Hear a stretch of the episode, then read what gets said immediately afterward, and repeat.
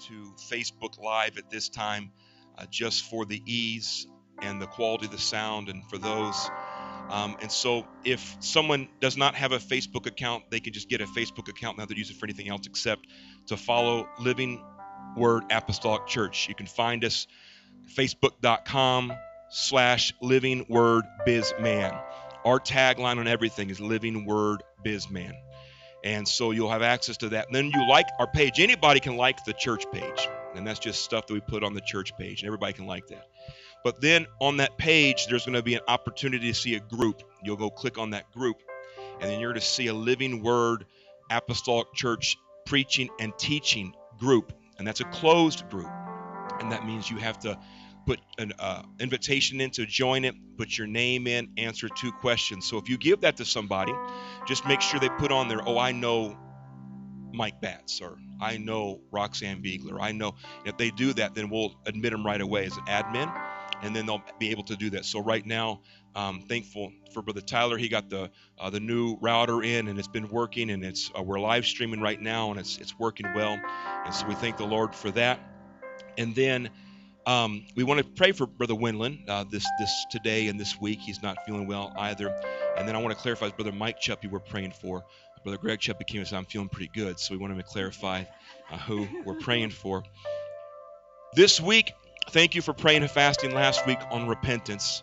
Uh, this week, we're going to be praying and fasting. And I want to read a scripture in First Corinthians very briefly, chapter 16 and verse 9 For a great door and effectual is opened unto me and so we are praying this week and fasting this week for an open door, an effectual open door. Now, that's not the end of the scripture. Paul says there are many adversaries. We're praying and fasting not only for open doors, but that the Lord will help us, that this kind goeth not out but by prayer and fasting, that the adversaries that would try to hinder the work that God wants to do among us would be bound and would be cast out and would be removed. And we know the Lord, we do not fight from a place. This, this has been in my spirit the last few days. We do not fight from a position trying to gain victory. He's already won the victory. We already fight from a position of victory. And so we need to walk in that and understand that. Amen. So it's good to be in the house of the Lord today. In Genesis chapter 49,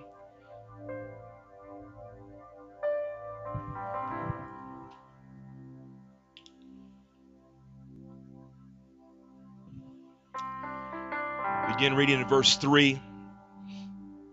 Reuben, thou art my firstborn, my might, the beginning of my strength, the excellency of dignity, and the excellency of power.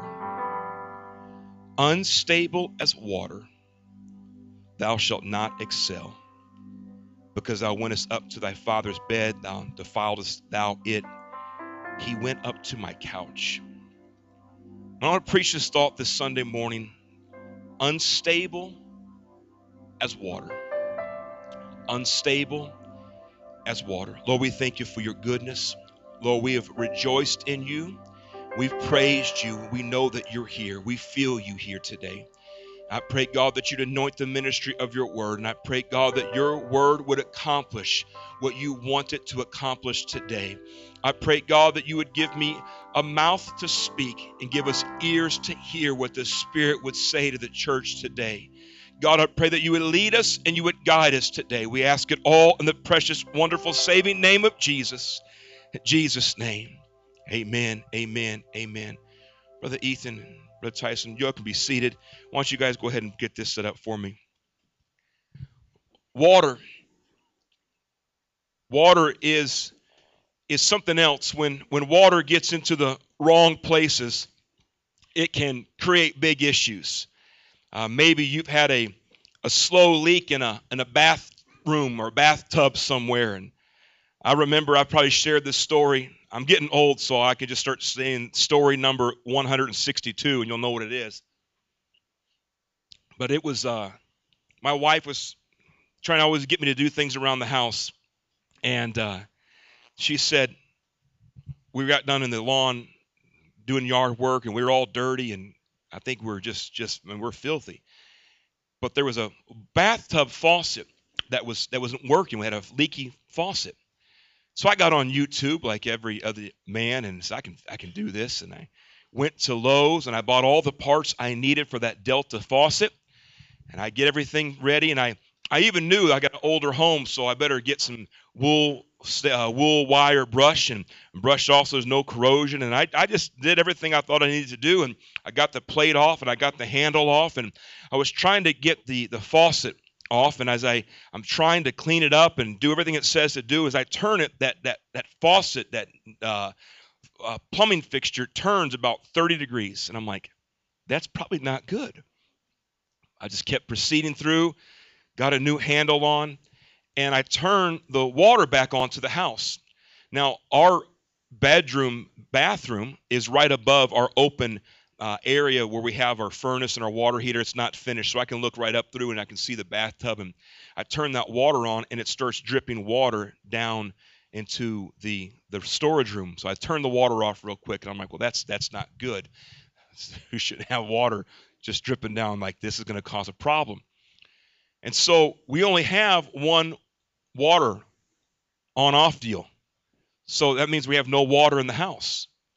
It's about 10 o'clock, 9 o'clock on a Saturday night. We got church the next morning. Church in Mandan and church in Minot, I believe. Just Minot. I always have to look at Jindy. She's like, I'm trying, I'm trying to give you the, the, the details right. So I'm making sure that I got the details right. It's just Minot we're going to the next day. And so I'm like, we got to have a place to shower. And so I was trying to save some money. I was trying to figure this out on my own, and we had to call in a, a plumber. Saturday night, calling a plumber, and he comes in and he begins to cut a hole in the wall and he begins to put the stop valves on the uh, hot and cold water to adjust the bathtub so we can have water in the rest of the house and use the kids' bathroom to shower in. And he does all these things. And I'm sitting here and I'm just feeling like terrible. I'm feeling like ignorant, you know? And I told him, I can't, I'm sorry, you know, I'm sorry. I'm and he's like, I don't care. I'm just sending me a bill. He's he's not sorry at all. He's getting like overtime, emergency weekend pay. I mean, he's just he's just like, that's okay, you know? And so um he tells me it, it would have happened to us too. It's just the, the nature of the faucet, the nature of the age of the house. It happened to me too, but I would have just known how to fix it. And I didn't know how to fix it. But but slow leaks can can get in. I, I know people who have have um, try to find the answer to their underlying health problems and they would go and they would pull out maybe some uh, sheetrock or pull out a bathtub or pull out a sink uh, or a countertop and a slow leak had caused mold to develop over the years and get black mold and it was causing some issues for their health and in their home. All because water was able to make its way into these, these little spaces. An improper uh, rain gutter can drip water down from the gutter and fill up a window well and get into a basement and ruin some carpet and cause some damage. Water can slosh around in containers that aren't completely filled and the more the air and the less water there is, the container will slosh around and you can risk a, a truck tipping over or even a boat capsizing or sinking. Water is, is unique in that it conforms. Uh, water will conform to the shape of the vessel in which it's poured. So we've got some different vessels here. There's water in this pitcher, and water has filled this pitcher and it's taken the shape of this pitcher. Water just conforms. And if I take this water and I put it into this vessel, it will change the shape from the vessel from which I'm pouring it. And it'll take the shape of the vessel in which I just poured it. If I take the water and I put it into this vessel, it just it conforms to the shape water just kind of goes with the flow, pun intended. And it takes the shape of whatever vessel that you pour it into. Water conforms. It doesn't really do its own thing, it just does what the external circumstance places on it. Put water in a round glass, it'll be round. Put water in a square vase, it'll be square. Put water in a twirly straw. Yep. It'll even fit the object in which you place it. It conforms to what's around it. Water not only conforms to the things around it, water takes the path of least resistance. Water takes the easy path. Water takes the easy way out. Water doesn't run uphill. It it tries to it doesn't try rather to do anything difficult. It just takes the path of least resistance. Water water has no self-control. And so it can cause damage whenever it finds a path of least resistance. Can wash out your new landscaping. Can ruin and cut a track right into your home. It, it can cut and cause bridge damage and water damage and sinkholes and water is is something that will follow the easy path. In our text this morning, we read of Israel. As he's preparing to leave this life, he's going to bless each of his children. And he goes to his firstborn, Reuben. And his words to Reuben are interesting and they're troubling. Reuben, you're my firstborn. You're my might. You're the beginning of my strength. You're the excellency of dignity. You're the excellency of power. Reuben, you're my firstborn. What, what a joy the firstborn brings to a father's heart. Now, if you're not firstborn here, and you're secondborn or thirdborn or yeah, even fifthborn, you still bring joy to your father's heart. But there's some principle here of the firstborn. There's a, a promise in the firstborn. There, there's a blessing in the firstborn. There is strength and there is riches that come with being the firstborn. You you get to rule the home and you get to rule the family. You get to take care of the wealth and you get to take care of the cattle. There are benefits to being the firstborn. Israel tells Reuben, You are my firstborn, and you're the beginning of my strength, and you're excellent in dignity. You're the beginning of the excellency of my power. And things are sounding really good as, as Israel begins to bless Reuben. And I can almost imagine as a, maybe a, a smile creeps across Reuben's face as his dad begins to speak these words of high praise to him. And I can almost see the other brothers sitting there in line, waiting for their birth order in turn, wondering what kind words Israel's going to speak to them and bless them with. And we find that these words are spoken you can sense uh, the strength here of the firstborn. Uh, uh, Israel's using words like might and, and strength and, and dignity and power, ready to face the world, ready to conquer foes, uh, ready to be used mightily and be given what he needs to achieve the highest level of success. Reuben was the firstborn. But then Israel speaks out unstable as water. Thou shalt not excel.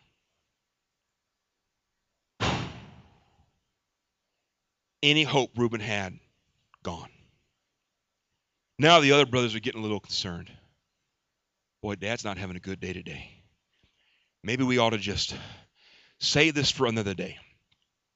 Maybe we ought to come back at a different time. And Israel's telling Reuben all the things he could have had, all the things he should have had. But he said, You're unstable as water, and you'll never excel. Why? Because you went into your father's bed and you defiled it. You went up to my couch we find in Genesis 35 22, it came to pass when Israel dwelt in that land that Reuben went and lay with Bilhah, his father's concubine. And Israel heard it. Now the sons of Jacob were 12. It's a passing statement in Genesis 35 that Reuben laid with the concubine of Israel. He laid with Bilhah. And it just says Israel heard it. He didn't deal with it at the time. He didn't say anything about it at the time. It just says the sons of Jacob were 12, and it goes to the 12 sons of Israel. Simple passage, and seemingly glossed over. But Jacob never forgot about it.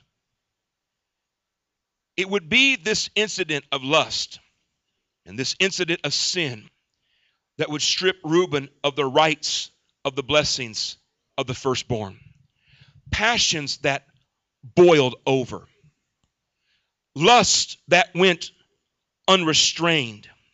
One rendering states that weak in willpower to restrain lusts, you shall lose your place as the firstborn. Reuben could just never restrain himself. He never learned to say no to the things that drew his desire and attention. He never learned to remove himself from situations that compromised him. He, he just never figured out that accepting the short term pleasure fell far short of the long term benefits of just doing things God's way. Reuben never figured it out. He was unstable as water. And so here, his passions boil over like water in a pot, and it destroyed his future rather than restraining his desires and rather than putting boundaries on himself, he, he let it boil over. He involved himself in relationships that he ought not have involved himself in. He involved himself in situations that, that he had no business being involved in. He began to dabble in relationships out of God ordained relationships, and it created instability in his life. And his daddy looks at him and says, Reuben, you were my firstborn, and you ought to have the blessings uh, and the privileges uh, and the rights uh, and the inheritance of the firstborn, but you're unstable as water and you won't excel.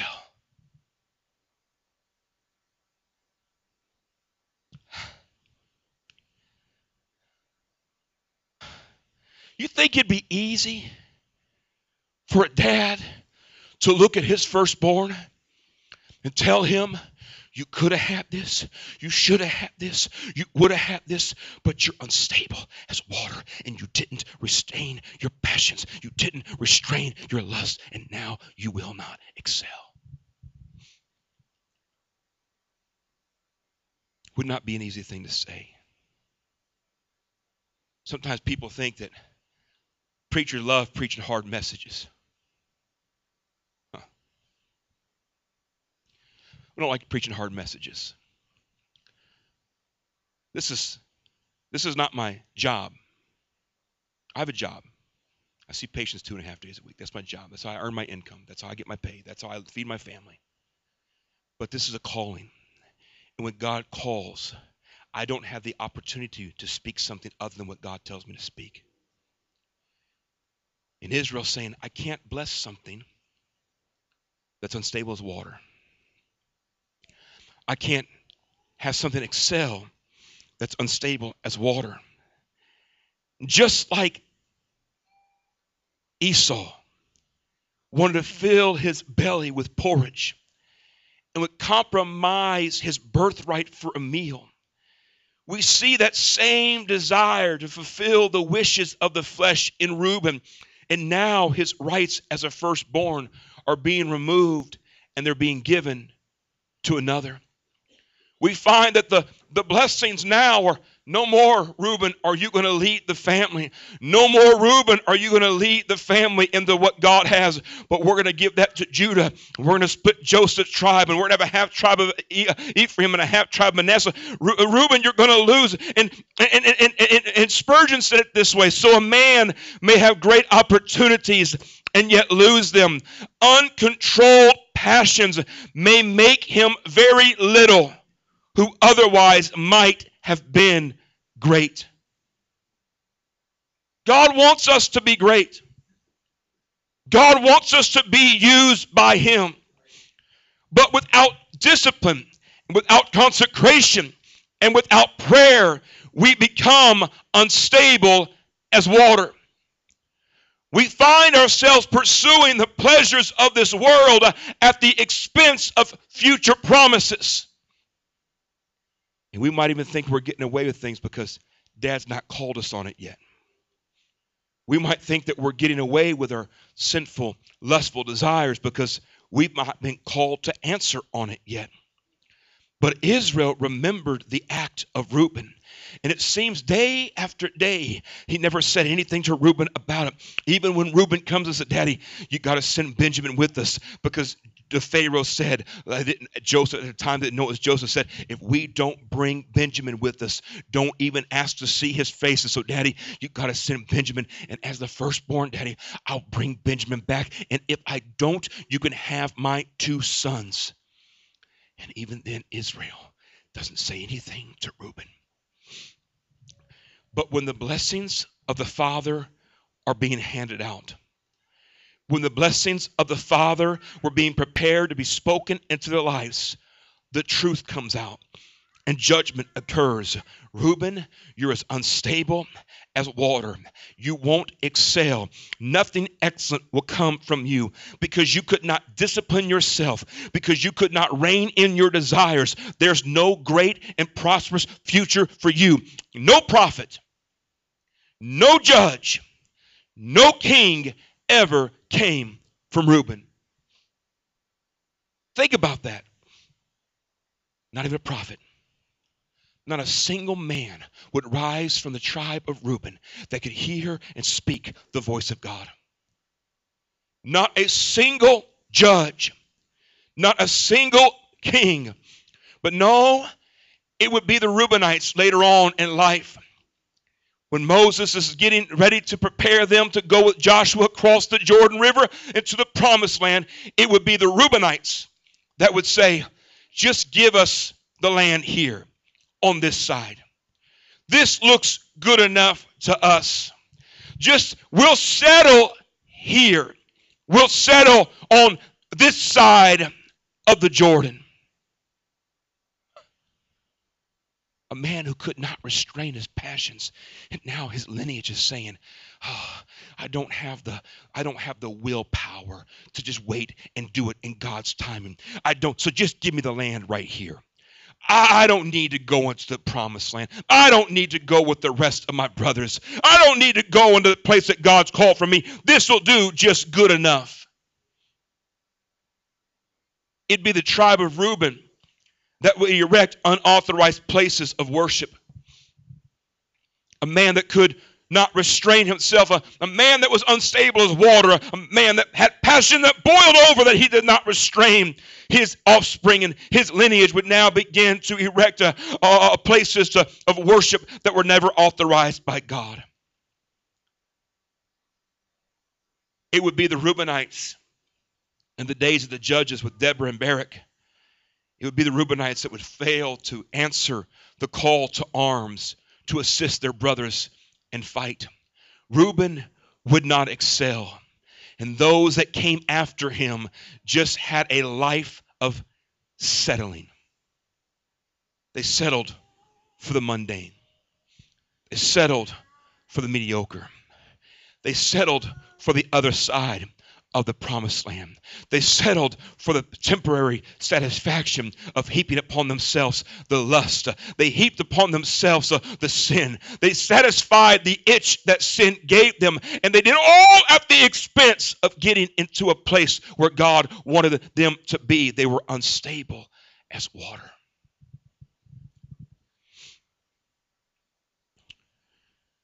When you're unstable as water, and you are unstable without Jesus Christ. You are unstable as water without Jesus. And, and when you are as unstable as water, you begin to drip into areas, and it seems that wherever you get involved gets toxic and moldy.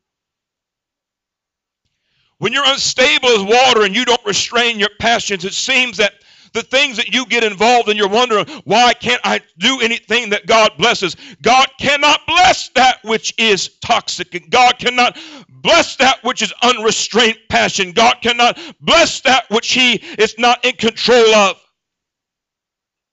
So you find yourself in this situation, and you find yourself in the heartache, and everything that you get involved in, every relationship you get involved in seems to get toxic and moldy.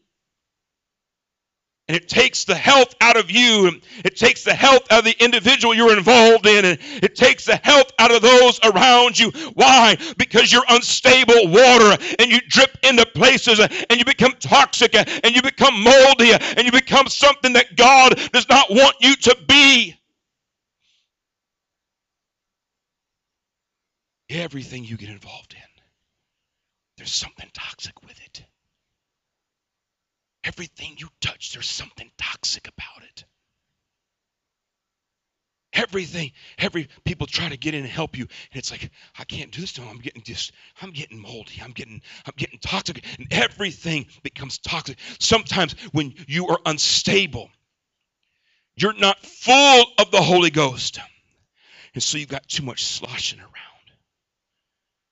and you're at risk of capsizing, and you're at risk of sinking. You're unstable when you're not full of the Holy Ghost. When you're unstable as water, you conform to what's around you. If it's church time, you're in the church vessel. Looks good. But all I have to do is go to a party on Friday night, just pour myself into a party cup. I can fit that cup. I can go and curse and joke and just pour me into that cup. I can visit the websites. I can have the lust that's unrestrained. Just, just pour me in that cup. Oh, come Sunday, just put me back into the, just, just put me back into the, the church cup. I'll just, just a little bit, not too much. Too much would be full repentance. Heaven forbid I, I fully let go of the world. You're unstable as water and you conform to whatever you need to conform to. You just serve as a chameleon whatever you need to do to fit into the, to the situation and, and, and you conform to every temptation around you and you conform to the demands of the world. And the world let me tell you has ever changing demands. The world will tell you fit this vessel.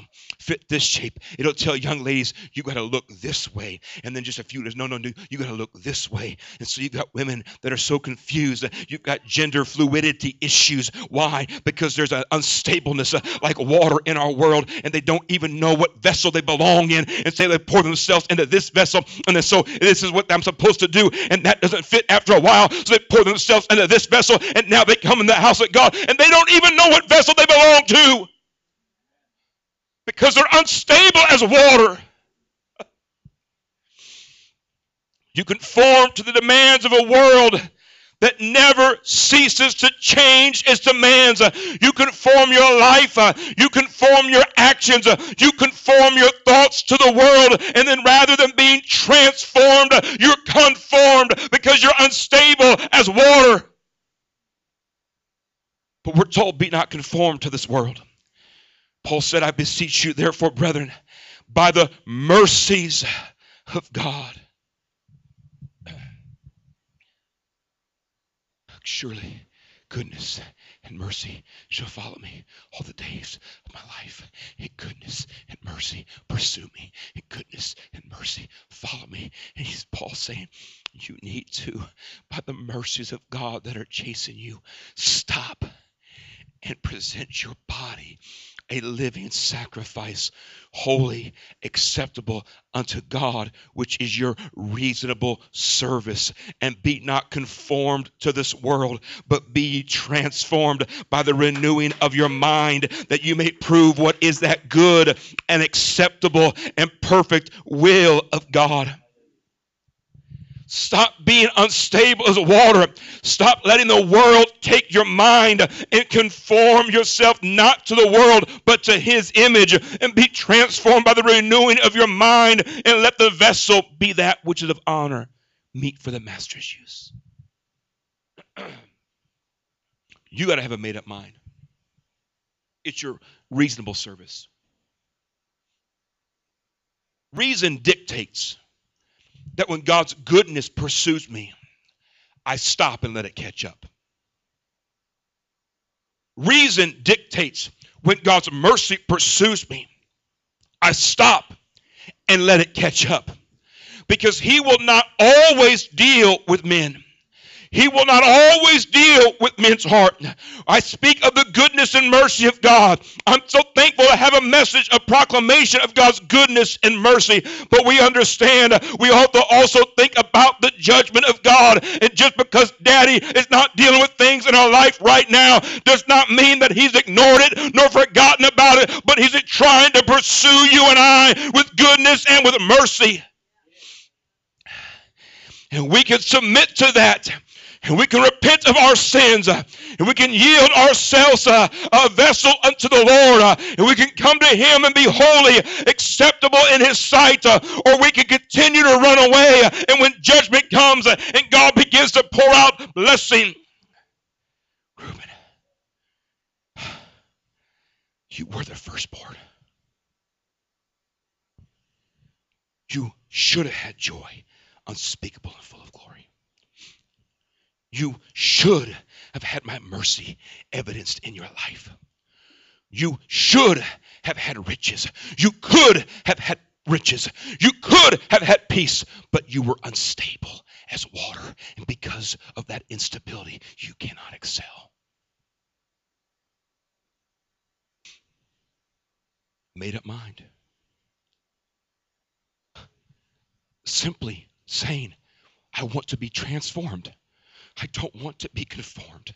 I, I, don't want to be something that I'm not. I don't want to be something one day and something different, a different day and a different day and a different day. I'm tired of that. I just want to be what God wants me to be. I want to be conformed to his image. I want to be conformed to his likeness. I want my mind to be transformed so I'm not always dealing with the same things day after day after day. It's a choice. When you're unstable water, you take the path of least resistance. You, you have no self control. So, wherever you go, you just leave a wake of damage and heartache and heartbreak because you're unstable as water. When you're unstable as water, as things just get a little bit difficult and you get a little pushback, it's I can't do this. I'm going to go this way. It's easier because I'm unstable as water. When I, I'm unstable as water, the, the first temptation that comes, I, I don't even amount a response to it. I, I don't pray. I, I don't pray the word. I, I don't read the word. I don't look for a window. At the least temptation, I give in. Why? Because it's just the easiest thing to do. Path of least resistance. The easiest way. Once an obstacle comes, I'm not going to try to conquer this mountain. I'll just take the path of least resistance. I'm not going to have the, the spirit Caleb we just talked about. Give me this mountain. I'll just sit here in the valley.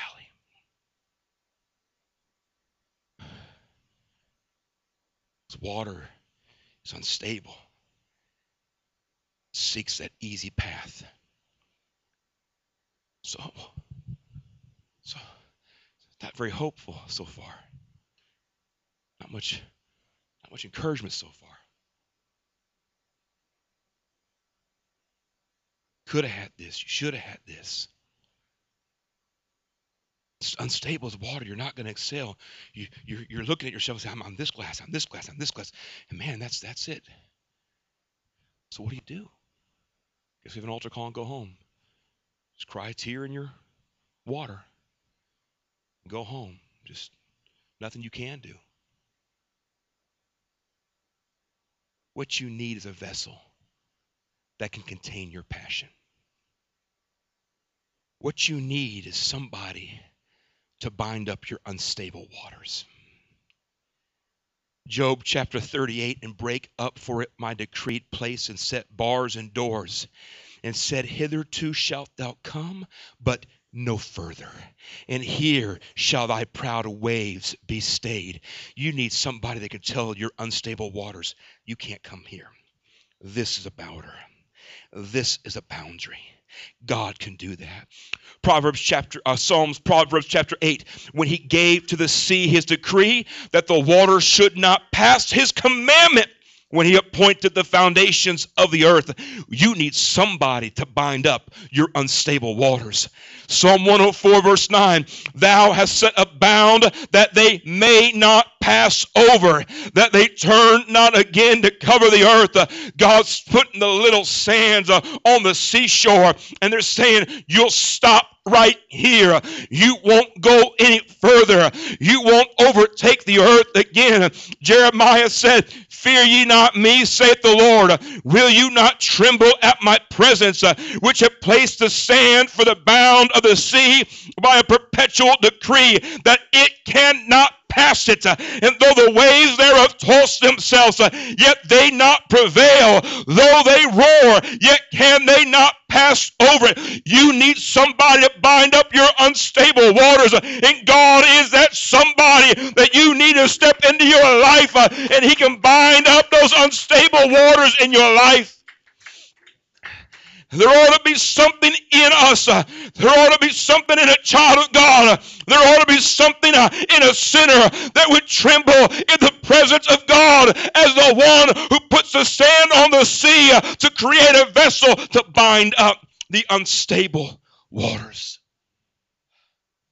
You need God to bind it up. You need God to set a bound. But God doesn't put you in a bond or a bound or a boundary that you can't escape from. He doesn't put you in this square and say, okay, I'm forcing you to stay here, and now you can't leave here. God acknowledges that we are free will moral agents. We have the right to choose him. We have the right to deny him. We have the right to stand trembling in the presence. God, you can make my unstable water stable. God, you can speak into my life instead of bounds. Let, Lord, let me live within the bounds that you establish. If you will choose, listen, listen, God sets some bounds. You got to pray you are not not going to have unstable waters if you're not praying. Because god gives us a boundary of prayer to make up a hedge. And so i position myself in that safe boundary and now my unstable waters become stable. God's given us the word if you don't stay in the Word, if you don't read the Word, if you don't pray the Word, you'll never have stable waters. I'm not talking about going through a, a binge with God. I'm not talking about, okay, I'm going to have all I can and I'm going to read the Bible 24 7 for two weeks and then I'm done with it. It's not binge and purge with God. It's a walk with God. It's a day to day life with God. It's walking after Him and following after Him. And it's saying, I am choosing to remain in the bounds and the boundaries that you've established for my life. Because without that, I'm unstable. God knows how to put bounds on waters. God knows how to contain waters. Proverbs chapter 30 and verse 4 Who hath ascended up into heaven or descended? Who hath gathered the wind in his fists?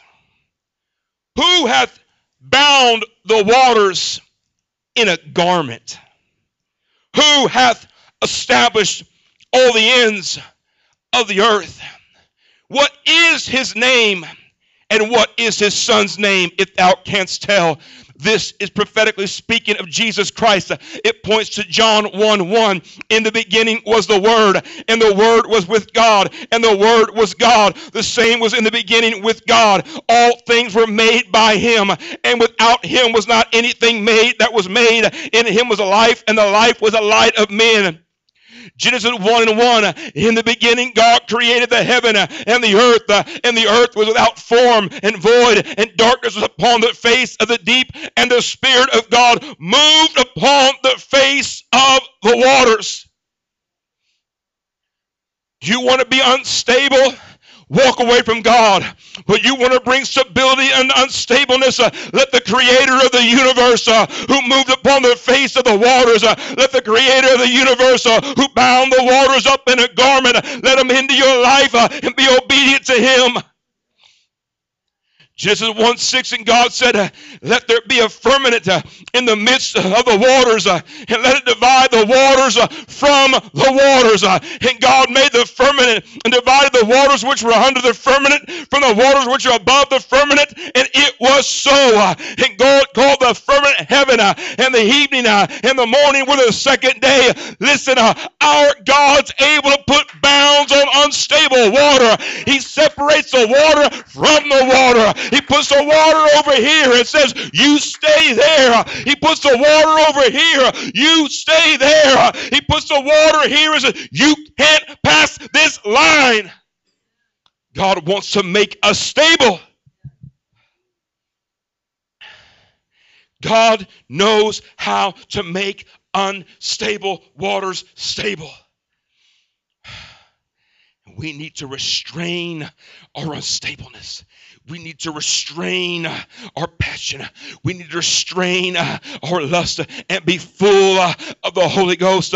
We need to have Christ in us and we need to be in Christ. He's given us a garment to bind up the waters. We're clothed in His righteousness. When I lay aside my righteousness as filthy rags and I put on His righteousness, He gives me garments to bind up the waters, to restrain the passions, to not fulfill the lust of the flesh. He, he gives us his righteousness, he gives us the armor of God. We need to put the armor of God on every single day. We need to put the armor of God on every day. You're not going to make it if you don't have the armor. You're not going to make it if you're not suited up every single day in the armor of God. You're not going to make it and have stability if you don't put on the armor of God. You need your loins girt about with truth. You need to have that which proceeds out of you be based in truth. You need to understand the Word of God. You need to have a love for the Word of God. Listen here, my friend. If you're not praying and you're not reading the Bible, you don't love Him. If you don't love His Word, you don't love Him. He is His Word. And so you've got to get yourself to a place uh, where you really love God and you pull out your Bible and you begin to read the Word of God and receive it as it is. It's the truth. And you need to have your loins because if you don't, you'll be Reuben, unstable as water. And it'll be your children that say, oh, we don't really need to go to the promised land. We don't really need to be baptized in Jesus' name anymore. Holiness dress. That's so old fashioned. Separation from the world. And let us just stay here on this side. Dude, it's the same river. It's the same river. Let's just, what does it matter if I'm on this side or you're on that side? It's not even that wide of a river. I can still, we'll still fellowship. My, we could probably still have a potluck. I can still toss you some bread over. It's, what's the big deal? And it will be your children. The pr- produce, the production, the, the reproduction of what your loins produce if it's not in truth, they'll walk away from God. And you'll be Reuben, unstable as water. Breastplate of righteousness. If I'm not clothed in righteousness, if I'm not walking in God's righteousness, I can't have stability in my life. I'm going to be unstable as water if I don't put on God's righteousness. But God's not going to put his clean garments over my filthy garments. God's not going to come to somebody and force. I've never. I, one of my one of my least favorite things to do is go clothes shopping. I have clothes from when I was actually still wear clothes. I was even college. Yay, even high school, some clothes. A little more snug, but I still get in them. I hate clothes shopping, Brother Bats. Hate it. But Jesse, when I got to go get a suit, get fit for a suit, I just, I, I hate it. And nobody except my wife, no, she hasn't even done it. Not even, not even my wife has drugged me and forced me. I've never had like a drive-by suit fitting. right? Sitting at the restaurant, all of a sudden some guys grab you, throw you in the trunk of a car, take you somewhere, and they measure you, whether you want to be measured or not. It's not going to do that. God's not going to hijack. But he says, Come unto me, all ye that are weary and heavy laden. I stand at the door and knock. If any man will hear my voice and come to me and open the door, I will come in to him and sup with him and he with me. God, God's not interested in, in forcing you to do anything. You want to be unstable as water, Reuben? Be unstable as water. I know, I know that sounds harsh. And I, I, pray that the Lord will take any harshness and, and, and just coat it in love, but just enough of the seriousness of what we're dealing with to cut to the quick of the matter so you understand God's not here to play patty cake with you. God's not here to force you to live for Him. You don't want this? Don't live it. But God, without you, I'm so unstable. And I'm sinking deep in sin. I was drifting far from shore. I guess love lifted me. That old, old song, Love lifted me. So, God, I need to have breastplate of righteousness not to put on over my own desires, not to put on over my own clothes, but I'm going to die daily to my flesh. I'm going to take off and I'm going to live a life of repentance. I'm going to have an altar of repentance that I visit every single day. Listen, repentance, an altar of repentance. Listen, seasoned saint, you've been living for God for 10 years, 20 years, 30 years. You need an altar of repentance in your life. Every day you got to visit an altar. Every day you got to crucify your flesh. Every day you got to take off garments and make sure they're not spotted by the world so you can be clothed with the breastplate of righteousness. You got to have your feet shod with the preparation of the gospel of peace. Those Roman soldiers would have their feet and they'd put little spikes through the bottom of their feet. They were like ancient cleats. You know what those cleats were? Those cleats were something that when I come up against a big bad enemy, you've been lifting weights, been thinking you're big and tough. I, I'm not concerned. And you come and I push up against this enemy. Water takes the path of least resistance and leaves. But a vessel that's contained, no, don't, don't sit down, has feet that are shod with the preparation of the gospel of peace. So when the adversary comes in, I've got the footing that I need to push back. And I'm not going to relinquish any territory. And I'm not going to lose any ground. And I'm not going to be pushed backward because my feet are shod with the preparation of the gospel of peace. The devil's not going to, he's going to try to come and attack my mind, push against me a little bit, like act like you're trying to be in this. And, and, and, you're going to try to attack my mind. And if I'm water, I'm going to just, oh, it's too hard. I can't do this. I can't do this again. I can't do this again. But feet shod with the preparation of gospel peace, push against, and I'm dug in, and you're not going to move me. You're not going to sway me. You're not going to change me. I'm going to be a vessel that can contain my passions. Devil comes in, tries to push you into temptation. I'm not going to go into temptation. My feet are planted right here. I'm not being pushed. I'm not being swayed.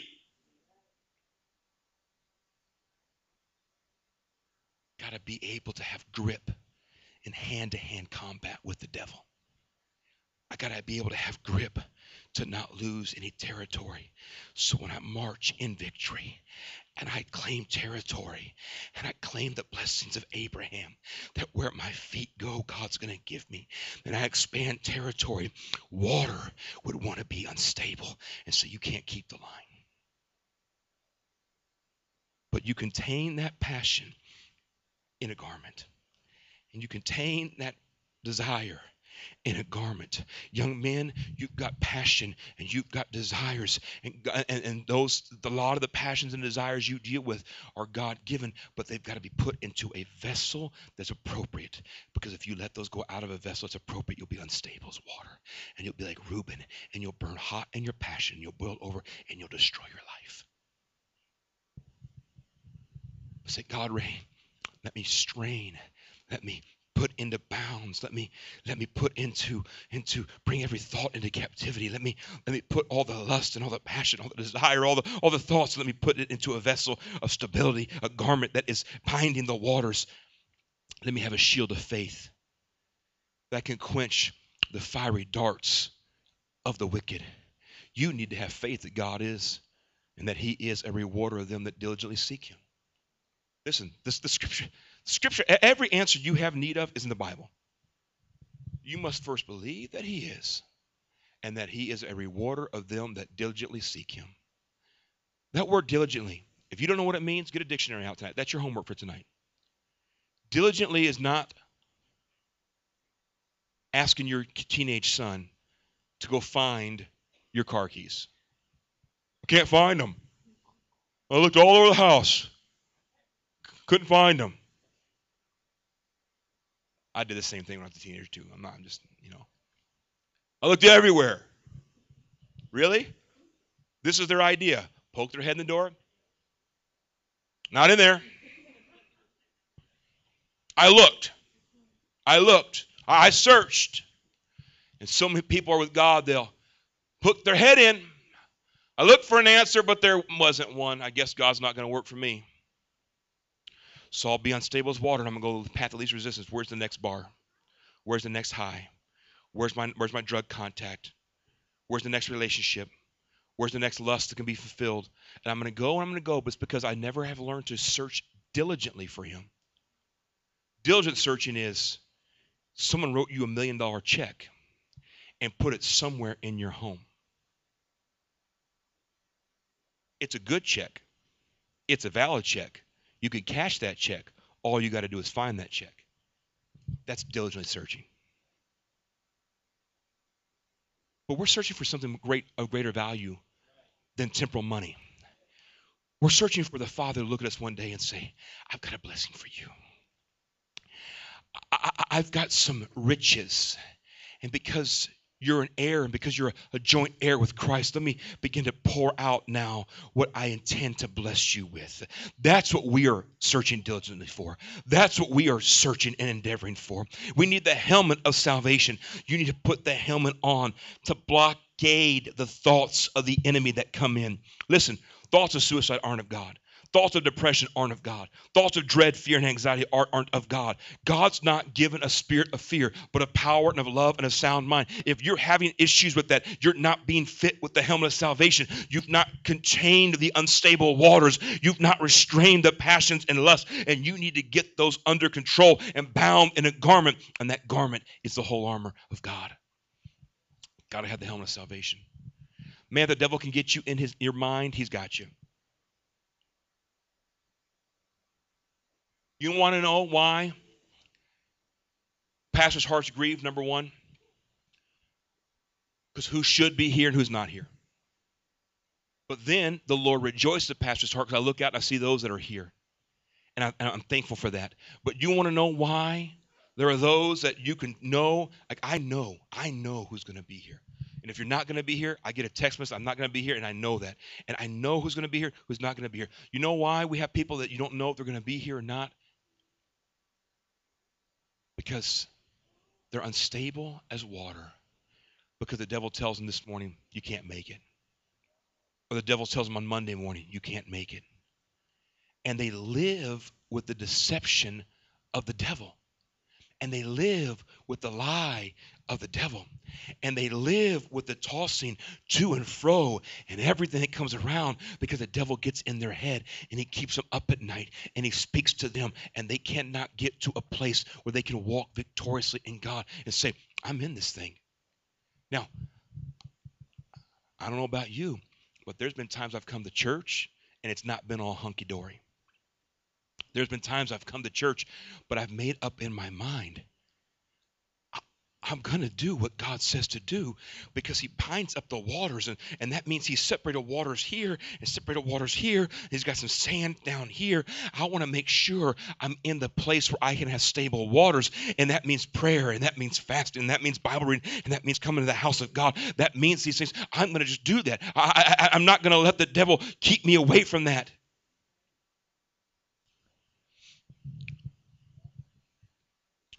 And again, if, if people are on, on Zoom and you're not feeling well or you're not working, I'm not talking about that. I'm not talking about you. I'm, you, I think everybody here knows exactly what Pastor's talking about when you're missing church because you don't want to go to church. Listen, when you're feeling defeated, the best place you can be is in the house of God. Can I tell you there were times I'd get in my car and I'd get to, to Wishek and I'd get to Washburn I say Wishek. Wilton. That has happened to me with stuff like that before. I get to Wilton, and it's been a long time since I made that drive. Thank you, Jesus. You get to Wilton, you get to Washburn, and I would literally fight back physical tears. And I'd fight back physical just turning that car around because I just can't do this anymore. But I say, No, God, I got to get to the house of God. I've got to get to a place where the preacher preaches to me. I got to get among members of like precious faith. I got to get to a place where there's stability.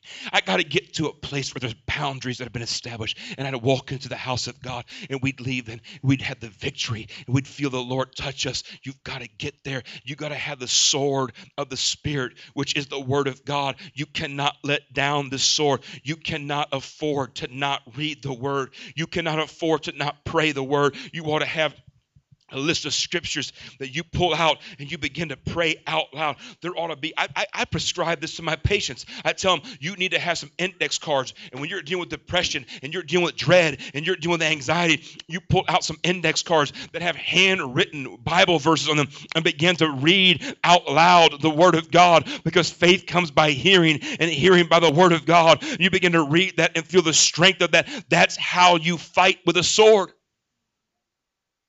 And listen, too many people try to fight battles with their own sword. Too many people pull out their little pocket knife and it's dull and they try to swing it around at an enemy that is strong and mightier than they are. And they try to sit here and push off the devil with a toothpick. And they wonder why they can't be victorious living for God. God didn't ask you to hold on to your sword. God didn't ask you to hold on to your bowie knife. God didn't ask you to hold on to your weapon. The weapons of our warfare are not carnal, but they are mighty through God to the pulling down of strongholds and the casting down of imaginations and all those things that try to exalt itself against the Lord. They're mighty. Yes, they are, but they're only mighty through God. And so the word of God is quick and it's powerful and it's sharper than any two-edged sword. This I gave my boy a, sword. I, I, gave both my boys swords, and I believe I told them both at their sword ceremony. I said, Ethan Charles, Hayden James, when you get a sword that I gave you, the more you use that sword, the more it's going to dull, and the more the edge is going to dull. But the, I also gave them a Bible, and I said, with the Word of God, the more you use this sword, the sharper it will become. The more you use this sword, the better able you're going to be able to handle it and to wield it uh, and to yield it. Uh, the more you use this sword, uh, the better able you're going to be able to pierce the enemy. The more you use this sword, the sharper it gets, and it will show you the intents of your heart. And when you begin to drift away a little bit, when you begin to get a little unstable, God will show you where in the garment there's a rip, where in the garment you need to be shorn up so that you can put that into boundaries and not be unstable. Praying always. That's a part of the garment. That's how you bind up the waters. That's how you create stability with unstable water. You pray always. Can I tell you when the devil comes against you and puts a thought in your head? You lift up your hands and begin to worship Jesus and you begin to praise Jesus and you begin to love Jesus, I, I tell you what, pretty pretty soon the devil's gonna say, well, that's not gonna work very well. That's not a very good avenue to use. It's not gonna work very good. Every time I come at them with that temptation, every time I do it, it's like clockwork. It's like Pavlov's dog. Every time I come with that lustful thought, their hands go up and they begin to worship Jesus. And then Jesus comes in and saves them. And so I gotta try something different. Guess what? The devil tries different things. And the devil, the devil, as that master conformist, tries to put different vessels together, but God never changes. You know why my advice never changes? The Word of God never changes. If you're not praying, you're going to be lost. If you're not fasting, you're not going to have victory. If you're not reading the Word of God, you can't walk in, in what God has for you. If you're not praying the Word, you can't have victory. The answer never changes. Jesus is the answer. We want something oh, that, that's really going to be it. Uh, that's the pill that I really need, or that's the counseling that I really need, or that's the friend I really need. What you need is Jesus, a, a friend that's closer than a brother, and you need to put on the whole armor of God that can restrain the lust uh, of Reuben's unstable waters. Uh, it can put them into a place uh, where God can use you, and God can protect you, and God can have for you what He wants to have for you. You've got to be clothed in the armor of God to bind up waters and not be unstable, to be profitable in the kingdom of God, for the Lord to work a great work in your life. You have to have on the armor. So we started out kind of bad. We started out kind of heavy. But let me end with this great news. You don't have to be unstable as water. You don't have to be Reuben you don't have to fall short of the promised land. You don't have to erect places of unauthorized worship to God. You, you don't have to stay out of the battle when your brothers are in the battle. You can put yourself right in the heat of the battle with them and watch God re, uh, have a great victory with them. You don't have to be unstable. You don't have to lose the blessings of the firstborn. You don't have to forfeit the birthright. As we stand to our feet this morning, as our musicians come, God is the one that gives us our stability. God is the one that's provided what we need to be transformed and not conformed. God is the one that can work in our life. He's the one that we worship. He's the one we adore. He's the one that gives our life purpose and, and gives our life hope. And He's the one that we hold on to, and He's the one that we set our affections on, and He's the one that we can put our confidence in. He's the one that can put stability in instability.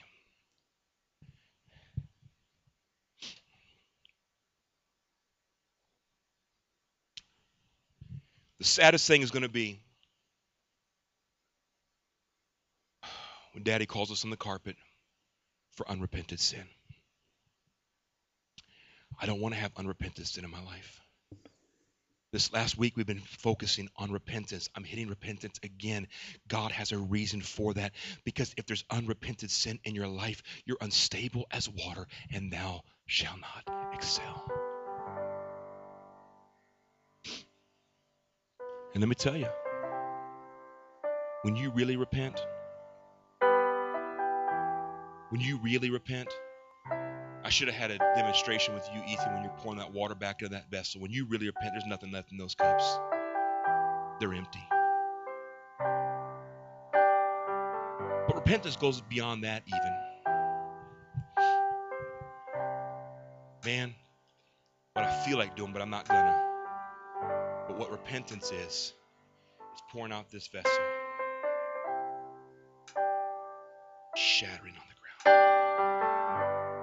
that's not a vessel I'm coming back to. What, what real repentance is, is pouring that vessel out and shattering on the ground. I'm not going back to that website, to that drug dealer, to that, to that convenience store, to that house, to that whatever it is.